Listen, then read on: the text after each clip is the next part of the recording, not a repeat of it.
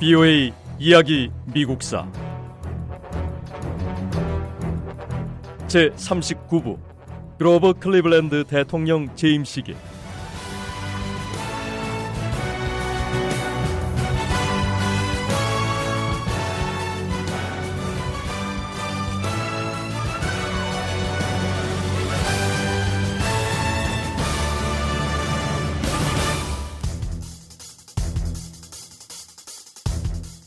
1890년대 미국은 통화제도를 둘러싸고 분열됐습니다. 근본위 제도만을 사용할 것인가, 근본위제와 음본위제를 병용할 것인가 하는 문제였는데 이 문제는 1896년에 대통령 선거에서 주요 쟁점이 됐습니다. 클리블랜드 대통령은 은은 제쳐두고 금으로만 통화의 기본으로 삼아야 한다고 했습니다. 근본 위제가 달러화 가치를 높여줄 거라고 강조했고요. 사람들은 근본 위제를 주장해온 기업인이나 은행가들, 투자자들에게 황금벌레라고 부르고 있습니다. 그런 반면에 다른 한쪽 농민이나 노동자, 소상인들은 은본 위제를 원하고 있습니다. 평범한 서민들은 달러화의 가치가 너무 높다고 보고 있고 달러화가 높으면 농산물 가격이 떨어질 거라고 걱정을 합니다. 은본위제를 하면 달러화 가치를 끌어내릴 거라고 믿고 있고요.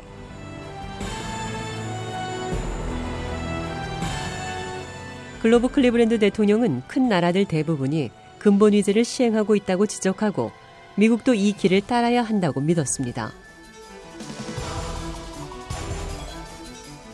클리브랜드 대통령은 미국이 세계의 다른 나라 통화 제도와 같은 길을 걸으며 같은 혜택을 받을 수 있어야 한다고 주장했습니다. 통화를 금으로 하느냐, 은으로 하느냐를 두고 벌어진 논쟁은 미국에서 시작된 경제 불황 때문에 특히 중요한 의미가 됐습니다. 수많은 은행과 기업들이 도산하고요, 수백만 명이 일자리를 잃었습니다. 외국인 투자가들은 서둘러 원금을 회수해 이미 미국에서 떠났고 돈을 가진 미국인들은 투자를 망설였습니다.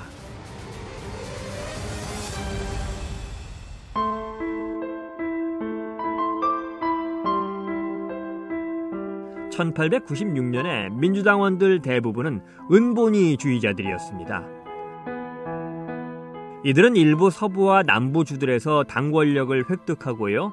클리블랜드 대통령을 민주당과 국민의 배신자라고 비난했습니다.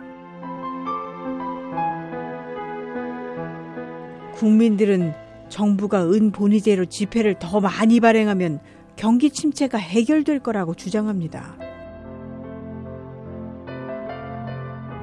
그로버 클리블랜드 대통령 여전히 꿈쩍하지 않고 은본위제에 동의하지 않고 있고요. 클리블랜드 대통령은 근본위제를 위협할 수 있는 입법 조치에 대해선 그 어떤 것도 반대하고 있습니다.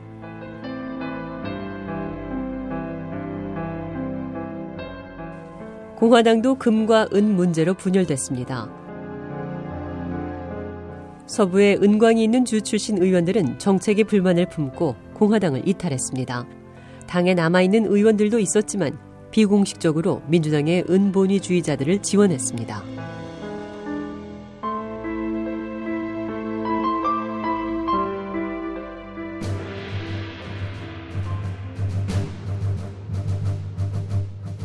공화당은 1894년 국회의원 선거에서 승리해서 하원과 상원에서 과반수 의석을 확보했습니다. 공화당 지도자들은 1896년 대통령 선거에서도 승리를 확신했습니다. 가장 유력한 대통령 후보로 오하이오주의 윌리엄 맥키니 주지사가 떠올랐습니다.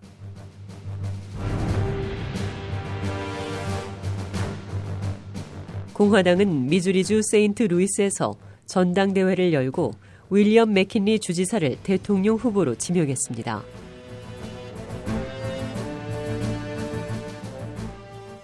민주당은 일리노이주 시카고에서 대통령 후보 지명을 위한 전당대회를 열었습니다.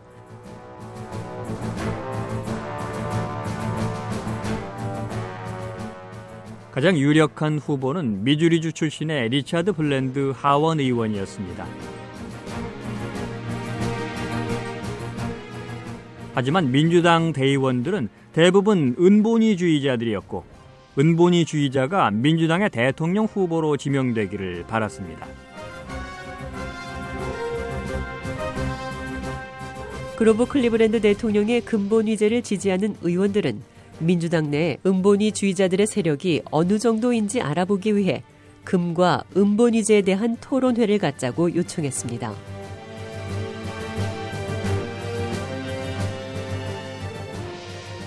토론회에서 발표자들 가운데 어떤 의원들은 그로브 클리브랜드 대통령과 근본위제에 대한 지지를 표명했고 또 어떤 의원들은 은본위제를 지지했습니다.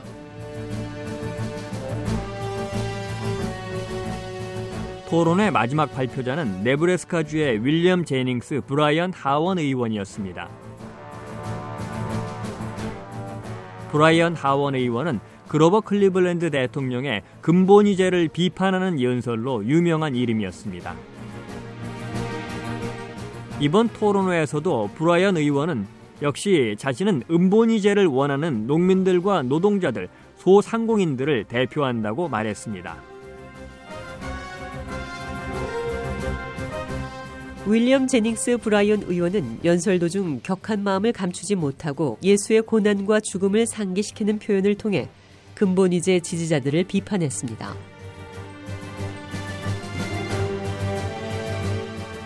브라이언 의원은 선거운동 때 사용해서 유명해진 표현으로 근본유제 지지자들이 황금 십자가 위에 사람들을 못 박을 수는 없을 거라고 했습니다. 근본위제 지지자들에게 자신들의 주장을 다른 사람에게 강요해선 안 된다고 강조하며 연설을 마무리했죠. 이 연설로 윌리엄 제닝스 브라이언 의원은 민주당의 강력한 대통령 후보였던 리차드 블랜드 의원을 제치고 대통령 후보 지명을 받았습니다. 이때 윌리엄 제닝스 브라이언 의원의 나이 불과 36이었습니다.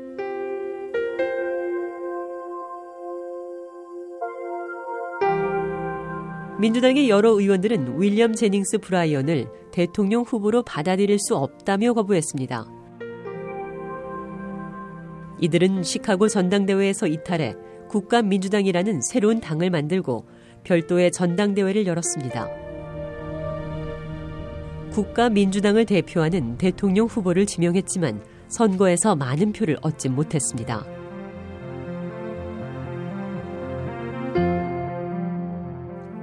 민주당과 공화당과 함께 미국의 제3당으로 자리 잡고 있는 인민당은 어려운 결정을 내려야 했습니다. 인민당원들은 미국이 은본이제를 선택해야 한다는 윌리엄 제닝스 브라이언 후보의 뜻에 동의했습니다. 일부 인민당원들은 인민당이 민주당과 연합해서 윌리엄 제닝스 브라이언 후보를 지지해야 한다고 주장했습니다. 이들은 인민당이 민주당과 연합하지 않으면 공화당의 윌리엄 맥킨리 후보가 선거에서 당선될 거라고 생각했습니다. 하지만 일부 인민당원들은 민주당과 연합할 경우 자칫하면 인민당의 존재 자체에 문제가 생길 수도 있다며 두려워했습니다.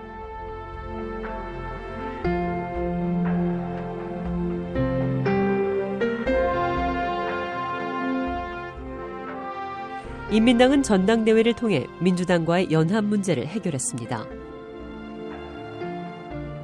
인민당과 민주당 모두 윌리엄 제닝스 브라이언을 대통령 후보로 결정했습니다. 두 당 모두 부통령은 각각 다른 독자적인 후보를 내세웠습니다. VOA 이야기 미국사 다음 시간에 계속됩니다.